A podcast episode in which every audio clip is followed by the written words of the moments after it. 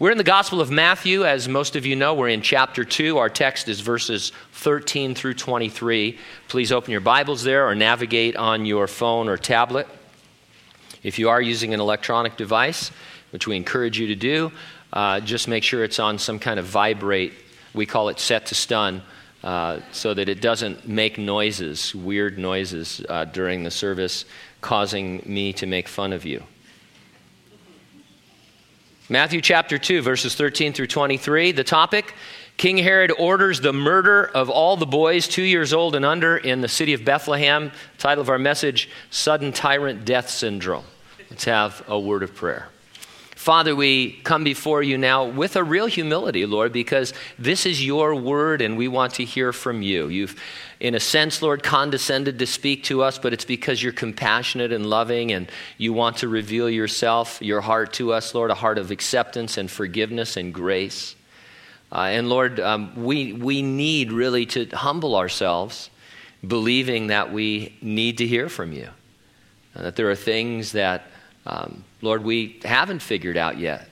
Things about our own hearts and about the life that we're living, uh, where we need your guidance and your direction, where we desire it, Lord, because you have a plan and a purpose for our lives, good works be foreordained that we should discover and walk in them. And so, Lord, use this text as a springboard for your Spirit to speak to our hearts this morning. We pray these things in Jesus' name, and those who agreed said, Amen. Dr. Livingstone, I presume. Most of you have heard those famous words. In 1866, explorer and medical missionary David Livingstone headed out to Africa on foot. He was looking for the source of the Nile River on this particular trip. He gathered together a group of local natives to guide him. Unfortunately for Livingstone, his guides decided they weren't as committed as he was. One by one, they abandoned him. Some of them raided his supplies before they left. When the native guides returned to camp and the others asked what had happened to Livingstone, they shrugged and said he had died. In the meantime, Livingstone was stumbling through the jungle on his own, fending off every disease the jungle could throw at him. In March of 1869, alone in the jungle with no supplies, he was forced to rely on passing slave traders to escort him to a village called Bambara. He was caught there by the rainy season, and to earn his keep, he was reportedly forced to eat in a roped off area in the rain for the entertainment of the local natives. Henry Stanley went looking for him. When he finally found Livingstone, crippled with dysentery and malaria, he is reported to have greeted him with that now famous phrase, Dr. Livingstone, I presume. Livingstone was in hostile territory when, to his detriment, he was abandoned by his guides. I suggest to you that we as Christians are in a hostile territory. One verse is sufficient to prove it. It's 1 John 5 19. It says, We know that we are from God, and the whole world lies in the power of the evil one. It sounds hostile, treacherous, dangerous. It's a good thing we have a guide. He's the Holy Spirit, and He's called our guide in John 16, verse 13. Our normal understanding of what that means is captured in this stanza from the hymn, Holy Spirit, Faithful Guide. It goes like this Holy Spirit, Faithful Guide, ever near the Christian side, gently lead us by the hand, pilgrims in a desert land. Weary souls fore'er rejoice while they hear that sweetest voice, whispering softly, Wanderer, come, follow me. I'll guide thee home. Livingstone's guides abandoned him to his peril. Our guide will never abandon us, but we can abandon him to our great peril. We abandon him when we choose to ignore the leading of the Holy Spirit and instead follow our own plans. We would do well to understand the threat level we face while on the earth and be totally committed to finding and following the leading of God. Our text, infamous for the brutality of the murder of the young boys in Bethlehem, is a study of God's leading Joseph through hostile territory.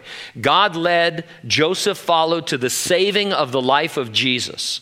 We can see in God's leading of Joseph something of his leading us. To that end, I'll organize my thoughts around two points. Number one, since the whole world lies in the power of the evil one, it is imperative you remain submitted to the Lord's leading you through it. And number two, since the whole world lies in the power of the evil one, it is imperative you remain sensitive to the Lord's leading you through it. Let's take a look, first of all, at remaining submitted to the Lord's leading in verses 13 through 18. Now, as you read this, you can't help but see God leading individuals through hostile territory. First, God led the Magi to Jesus in a thousand mile journey fraught with danger. Next, God led the Magi away from Herod along an alternate route home to protect their lives and the lives of Jesus. And then God is going to lead Joseph again and again to protect Jesus from death at Herod's hands and at the hands of his son Archelaus. God doesn't lead us with a star like he did the Magi. He doesn't usually lead us by dreams, although he still can if he chooses. He definitely can lead us by his indwelling Holy Spirit, always according to his word, if and when we let him. And so, verse 13 says Now, when they had departed, Behold, an angel of the Lord appeared to Joseph in a dream, saying, Arise, take the young child and his mother, flee to Egypt, and stay there until I bring you word, for Herod will seek the young child to destroy him. The Magi may have arrived in Bethlehem the same day they spoke to King Herod. It was only six miles away, and they were anxious to see the king of the Jews. If so, they probably received the dream to depart for home another way that same night and left either in the night or first thing in the morning. Joseph would have gotten his dream that same night as well. Herod was close, and he was now mindful of the Messiah being in Bethlehem. He wasn't about to let too much time pass. Time was of the essence for all the godly players in this drama if they were going to escape. One of the very first lessons in God's leading, kind of a prerequisite, we might say, is to get on it right away. If you have God's leading, if you know what he wants you to do, then get to it. Don't delay. Do what he tells you. Don't do what he tells you to not do, if that makes sense. Now, by leading, I'm not talking about mysterious signs or impressions. I'm talking about mostly things we already know that are in God's Word, and especially when the Holy Spirit really highlights them in our spirit as we are listening to the Word being taught or are reading it for ourselves. I, I know, like me, that when we're listening, uh, you are like me, that when we're listening to a Bible study, oftentimes it's true that, that the Lord will direct your heart to something that's being talked about, or maybe something that's not even being talked about, but you feel like the Lord is communicating with you. And whether you have the liberty to write in your paper Bible or to type a note in your electronic Bible, you should make note of that, at least mentally, and you should act upon that, depending on what it is the Lord's telling you to do, as soon as possible. Uh, I don't know how many times I can't remember things that, uh, you know, I wish I could remember. You know, the Lord goes to all the trouble to get me to church and to minister to me, and then I can't remember what it was He said to me. And so He wants us to get right on these things without much delay. Beyond those kinds of leadings from the Word by the Spirit, God can still lead you in a dream or by a vision. Uh, those are examples of the word of prophecy. We don't have any problems with those as long as they line up with the Word of God. God's never going to tell you to do something that is contrary to what He's written in His Word. And so when people say, well, God told me to do this or that, and it's absolutely contrary to what He's already said, God cannot contradict Himself and God does not lie. So you're just wrong about that. But if we get a dream or a prophecy or a vision, a waking vision, and it seems to line up with God's word, there's nothing unbiblical about it, then we can say that God is leading us in that way. We also believe there are supernatural gifts like the word of wisdom and the word of knowledge. The word of knowledge, for example, God tells you something you couldn't possibly have known. Uh, good example in the scripture Jesus and the woman at the well. When she came out to draw water from the well, Jesus knew everything about her. He'd never met her before. And yet he was able to recite everything that was going on in her life because the Heavenly Father gave him a word of knowledge about her. Uh, and so the Lord can speak to us in these ways. God really has a lot in his leading arsenal in terms of how to lead us if we're listening. The point, again, is to act upon it immediately. For one reason, we are in hostile territory fighting spiritual battles that have massive consequences in our lives and in the lives of others. Delay can be disastrous. I think we'll see this morning, if nothing else, any delay by the Magi or by Joseph could have had absolutely horrifying and disastrous effects. Uh, in our story. And so, verse 14 when he arose, he took the young child and his mother by night and departed for Egypt, and was there until the death of Herod, that it might be fulfilled which was spoken by the Lord through the prophet, saying, Out of Egypt I called my son. Now, the prophecy uh, is from Hosea 11 1. In its original context, it is about Israel as God's son being led out of Egypt by Moses as their deliverer. Matthew sees in it a prophetic fulfillment in Jesus being led out of Egypt to lead his people as their deliverer. There's an interesting parallel between two Josephs. Jacob and Rachel's son Joseph was used by God in the book of Genesis to keep his son, the nation of Israel, safe in Egypt until their deliverer was born, who would deliver them from their shackles and their slavery. Joseph, in our story, was used by God to keep the Son of God, Jesus, safe in Egypt until he was ready to deliver his people from their shackles of sin. And both Moses and Jesus were in danger of being murdered as infants. You remember the story? Pharaoh ordered the Hebrew midwives to kill all the boy babies that were being born. Uh, Herod is going to order the slaughter of all the male uh, children under two years of age. So there are some amazing parallels uh, and symbols uh, in this section as Matthew is writing to a primarily Jewish audience about Jesus being the king of the Jews, and uh, the Jews reverence no one greater than Moses. Moses was, he's like Captain America to them. He was, you know, their number one hero. And uh, Matthew is getting them set up for the fact that Jesus is a greater deliverer than Moses. There are parallels between their lives, but Moses is the shadow of what Jesus is the substance. Now, there are several fulfillments of prophecy in this section, as we'll see. It caused one commentator to say the path of Jesus was paved with prophecy, and that's true. Joseph implicitly obeyed God each step of the way. Here he gets up immediately, and undoubtedly, while it was still night, he heads out to Egypt. Travel was difficult and dangerous, and infinitely more so at night. If they took the regular caravan route south from Bethlehem to Hebron, it's modern Road 60 in Israel, then sharply northward, uh, northwest rather to Gaza, they would have followed the coastal highway down to a place called Pelusium. Uh, it was the gateway to Egypt at that time. Traveling an average of 20 miles a day, they would have reached Egypt in about 10 days. And so it's a pretty difficult 10 day foot journey through difficult, dangerous territory. I can't even imagine how crazy hard this must have been. And all the more because you were fleeing for your life and you were being told to do it by an angel in your dreams. Uh, now, uh, you know, I don't know who they were staying with in Bethlehem. But imagine getting up in the middle of the night and saying, Hey, we have to get out of here. I just had a dream. An angel just appeared to me in a dream, and we're headed to Egypt. What? This is the craziest thing in the list of crazy things that you've done so far, Joseph.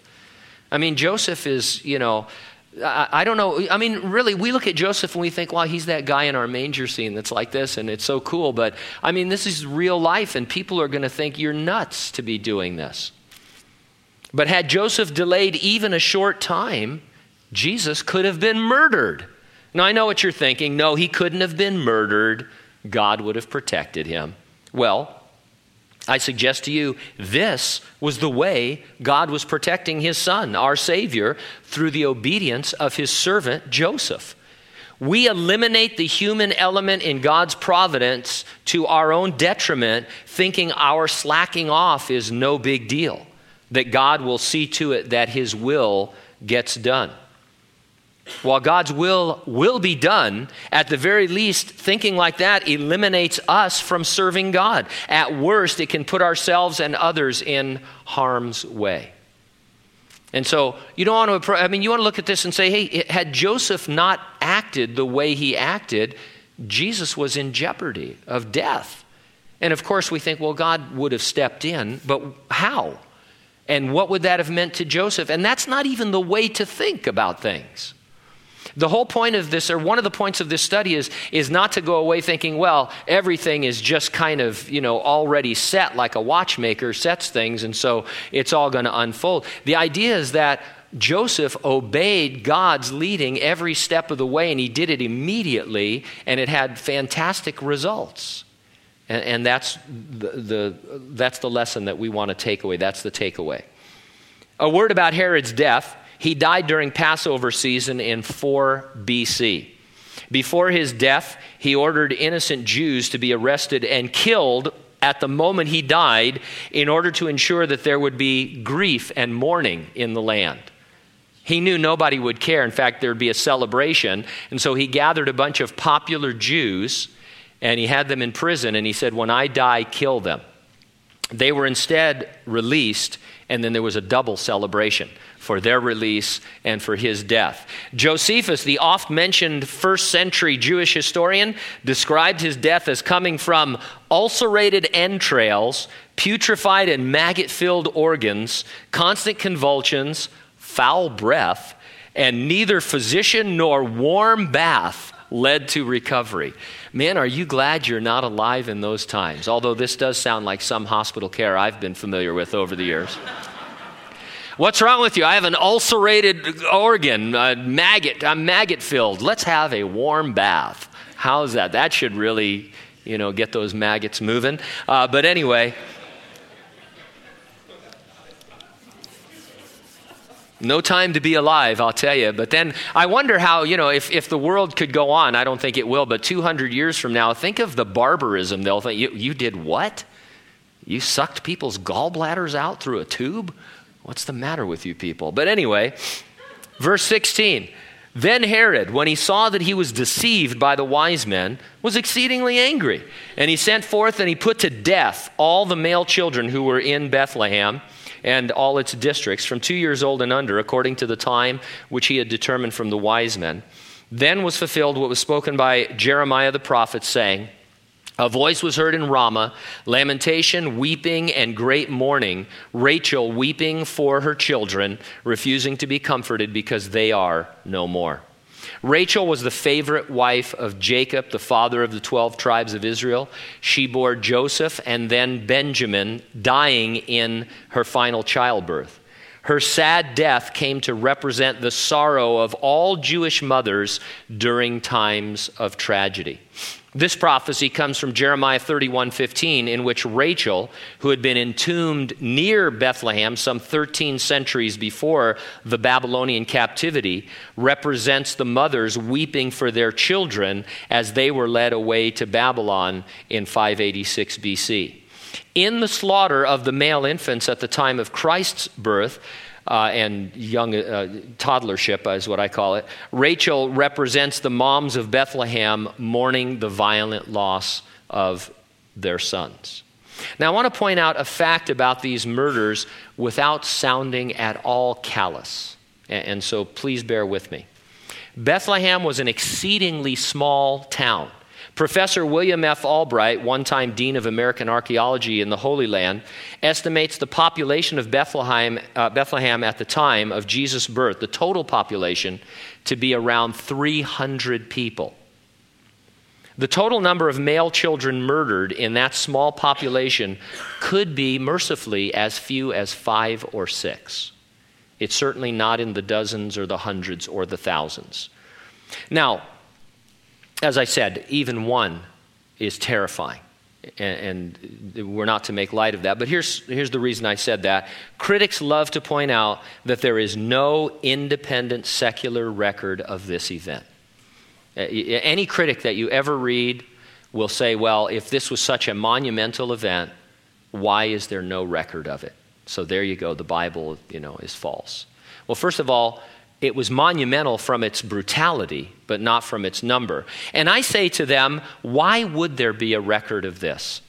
In February of this year, 2013, UNICEF reported that every day, 19,000 children die worldwide from preventable causes of one kind or another. Did you read about any of them today? The total number of abortions in the United States between 1973 and 2011, the site I went to reports it as 54.5 million plus. It breaks down like this using that number abortions per day, 1.2 million. Abortion, or per year, excuse me, 1.2 million. Abortions per day, 3,288. Abortions per hour, 137.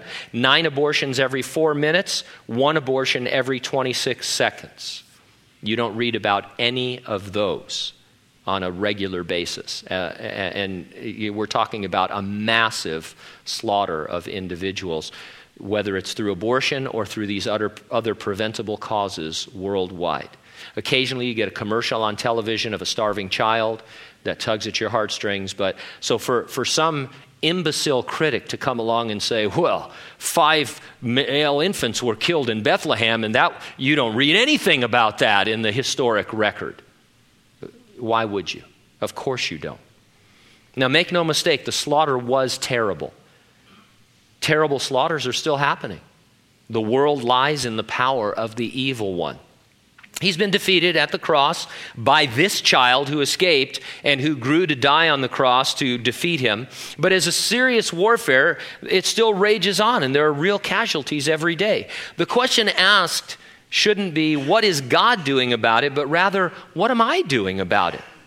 One answer to that more important practical question is to be like Joseph and to be submitted to God's leading. God led Joseph, and Joseph submitted to that leading, and he made a difference. And that brings us to our second point, verses 19 through 23. Since the whole world lies in the power of the evil one, it's imperative you remain sensitive to the Lord's leading you through it. As the story continues, we see Joseph being led by the Lord twice more. I'm calling it a sensitivity to maintaining an attitude that the Lord wants to continue to guide and lead and direct. It's all too possible, especially in America, to settle into a particular lifestyle. We make our plans. We have five year plans, 10 year plans, we have retirement plans, and post retirement plans. There's nothing wrong with that as long as we remain sensitive to the Lord leading us in ways that might be different from our plans, either occasionally or totally. Even a casual survey of the Bible reveals that God called upon ordinary people like you and I to do things that were not according to their original plan. He called upon them to take radical, sometimes even risky steps of faith. Matthew, the writer of this gospel, had a lucrative business as a tax collector Tax collectors were also called publicans. Publicans were men who bought tax franchises from the Roman emperor and then extorted additional money from the people of Israel. It was a lucrative career. When Jesus called him, Matthew instantly and without hesitation left his tax franchise to follow the Lord. God probably won't call you to quit your job tomorrow. Some of you are hoping he will, but he probably won't. But he might. He is certainly sometimes going to lead you to do things that are radical and somewhat risky. It's God's modus operandi, it's how God operates. If He isn't occasionally leading you that way, then it's most likely you've become insensitive to His leading and have settled too comfortably into your plans for your own life. Verse 19 Now, when Herod was dead, behold, an angel of the Lord appeared in a dream to Joseph in Egypt, saying, Arise, take the young child and his mother, and go to the land of Israel, for those who sought the young child's life are dead. This is a little off subject, but I wonder if Joseph looked forward to going to sleep, or if it wasn't just a little scary. I mean, if you're Joseph, do you think, Am I going to see an angel tonight? I mean, are you excited about that? I mean, really? I mean, I think some of us would be. Some of us would be, you know, trying to get ourselves tired so we could go to sleep. I think a lot of us would be drinking coffee and eating coffee beans to think, man, I, this dream stuff is getting on my nerves. You just never knew if the angel uh, was going to appear to him. Now, they may not have been in Egypt very long. Some say as little as six months, maybe even less than that. There was a strong Jewish presence in Egypt, so it wasn't unusual at that time in the Roman Empire uh, to go to Egypt or for Jews to be in Egypt. Still, this would have been quite a hardship to have left everything that you couldn't carry behind. This wasn't a Bekins move, you know, this the military didn't help them move. They just got up in the middle of the night, uh, grabbed their, you know, maybe 2-year-old son and whatever they could carry with them and they headed uh, down the 10-day journey to Egypt. Then they're in Egypt, waiting in Egypt. And waiting is never fun. If you think waiting is fun, I want to talk to you. I'm going to have you wait for me from now on. I'll take you to Disneyland with me, and you can wait in line and text me when you're 10 from the front, and we'll trade places. Waiting is no fun. It's where we go off the rails sometimes because we can grow impatient with the Lord. There's numerous stories in the Bible of those who should have waited but didn't. Abraham and Sarah should have waited, but instead he went into Hagar and produced Ishmael when God hadn't told him to do that because they were impatient. Verse 21 Then he arose, took the young child and his mother, and came into the land of Israel. But when he heard that Archelaus was reigning over Judea instead of his father Herod, he was afraid to go there. And being warned by God in a dream, he turned aside into the region of Galilee. Now, after Herod's death, his territory and authority over it was split among four sons he hadn't managed to kill. You have to understand, Herod killed almost everybody in his family and anybody else that he thought looked at him funny. Archelaus was a chip off the old block, and he could definitely still have thugs looking for toddlers to murder. Joseph was first told only to return to Israel. He probably took it to mean that he could return home to Bethlehem Instead, by a combination of God's leading and his own wisdom, he turned aside into the region of Galilee. Joseph must have been starting to understand that things were never going to be quite the way they once were, or the way he may have thought they'd be. I don't want to engage in any silly, idle speculation, but Joseph must have had some thoughts about what it would be like to have the true son of David, the king of Israel, in your house to raise. I'm pretty sure that things were not unfolding any of the ways that he could have imagined. I mean, even, if, even though I can't imagine what it would have been like for Joseph, thinking, okay, all right, this is the virgin born son of God, son of David, the next king of Israel you got to have some idea of, you know, of how to raise him and what might happen around him. And this is not what you are going to think of. And so life is really taking a turn for Joseph. The imminent threat of Jesus' death had put Joseph into an action mode. We might think that if there were a more imminent threat against us, we too would be more sensitive to action. This happens, and I'm glad that it happens all the time among Christians, where you're just kind of skating by, you're maybe going to church every now and then, you have a mediocre devotional life, you're a Christian and you're happy that you are and you love the Lord, but you're not really serving the Lord, and then bam, something happens to you or to a loved one or in, in your circumstances and all of a sudden you know that you, you know this is an imminent threat. You're, you're just not ready for what's going on and you flee to the lord. And thank god that we do uh, you know but i think it develops in us the understanding that well if there were a more imminent threat well, even in the world in which we live, we're concerned about the threat levels all the time. We think, well, the threat level's pretty low right now. And so I don't have to be on guard until somebody gets blown up, and then you think, oh, yeah, the threat level really got pretty high all of a sudden. And, and, so it's that kind of thinking that gets us into a problem because the threat to us as Christians is constant and real. The devil is the God of this world, the prince of the power of the air, a lying, thieving murderer who's going about seeking whom he may devour. He rules over principalities and powers, the rulers of the darkness of this world. They are fallen angels whom we call demons. If you're a believer, you're always in the devil's sights. He's always lying to you, he's planning to rob you, and he wants to murder you. I think sometimes we think, and I've used this analogy before, it's a good one. Uh, we think we're like that cartoon where the sheepdog and the wolf go to work in the morning.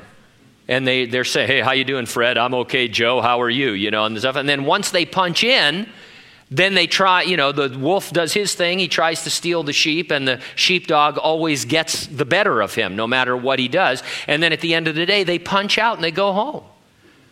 And you know what? It sounds funny, but Christians have a punch in, punch out mentality. We think that, well, I'll punch in, punch in as a Christian, and then do battle with the devil. Ah. But over here, I'm completely safe because I've punched out. And the devil, he's going to leave me alone. Man, he'll punch you out. That's what's going to happen because he, he hates you.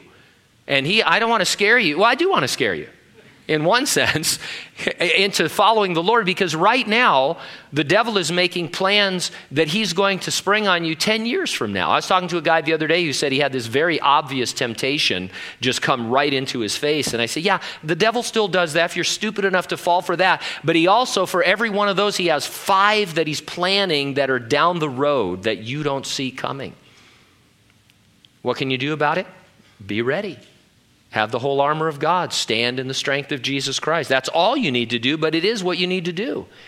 A sensitivity like Joseph's is an absolute necessity. Verse 23 He came and dwelt in a city called Nazareth, that it might be fulfilled, which was spoken by the prophets. He shall be called a Nazarene. Scholars puzzle over this because there is no place in the writings of the Old Testament prophets that has this exact wording. The prophet Isaiah calls the Messiah the branch couple of times. One is in Isaiah 11, verse 1. The word for branch is netzer, and it's the root of the name of the city of Nazareth. Perhaps this is the scripture Matthew had in mind. He may also be referring to an oral tradition among the prophets, a genuine prophecy that was never recorded in any of the books of the Old Testament. We know, for example, that Jude quoted parts of the book of Enoch as a genuine prophecy, even though the book itself is not considered part of the inspired scripture. I can say this it was no one's goal in life to settle in Nazareth of Galilee. Some historians say that Galilee was the birthplace of the zealot group known as the Sicarii. The word means dagger men. They would get close to their victims, either Romans or Jews who sympathized with Romans, and then they would viciously stab them and disappear in the crowd. Galilee was no place to raise kids. Nazareth was relatively poor and overpopulated.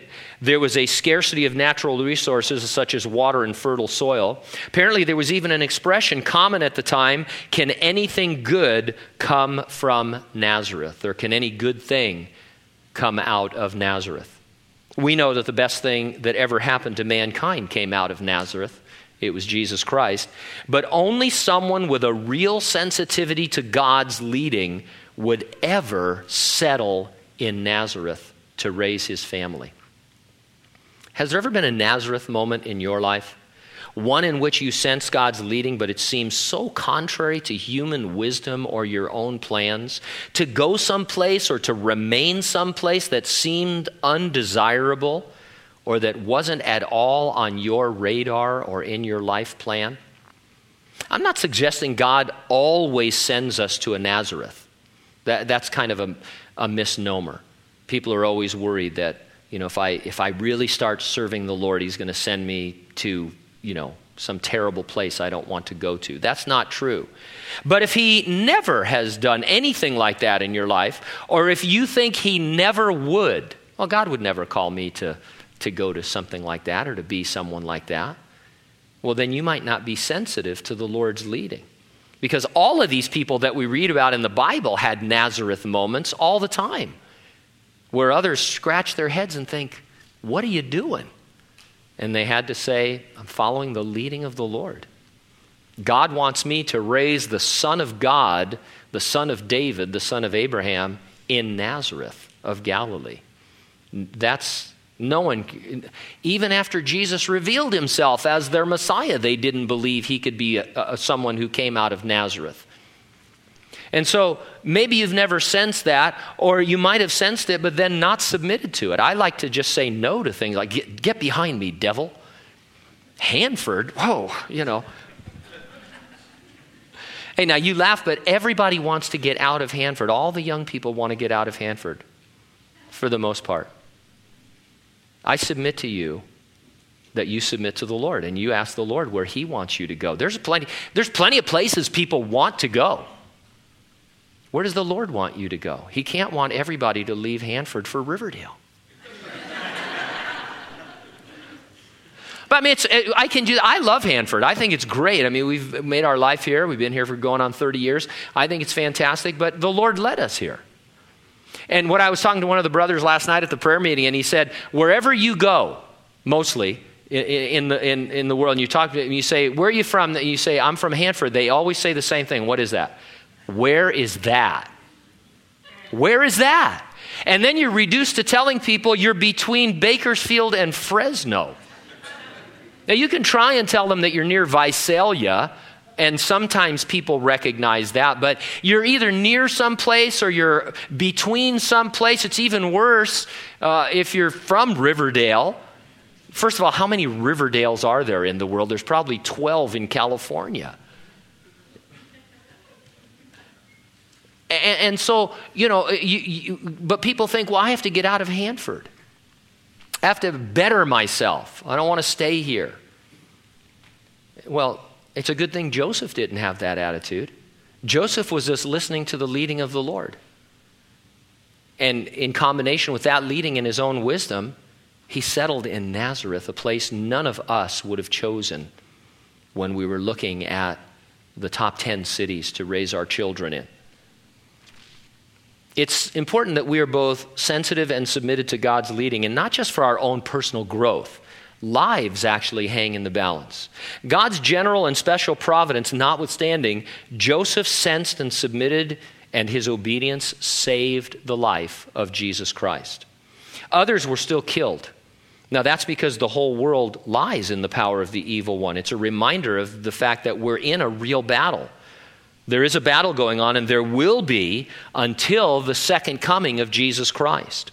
We can argue about why, or we can just act obediently and with compassion. Don't be a casualty by following your own plans. Be a combatant by being led by the Holy Spirit. Let's have prayer.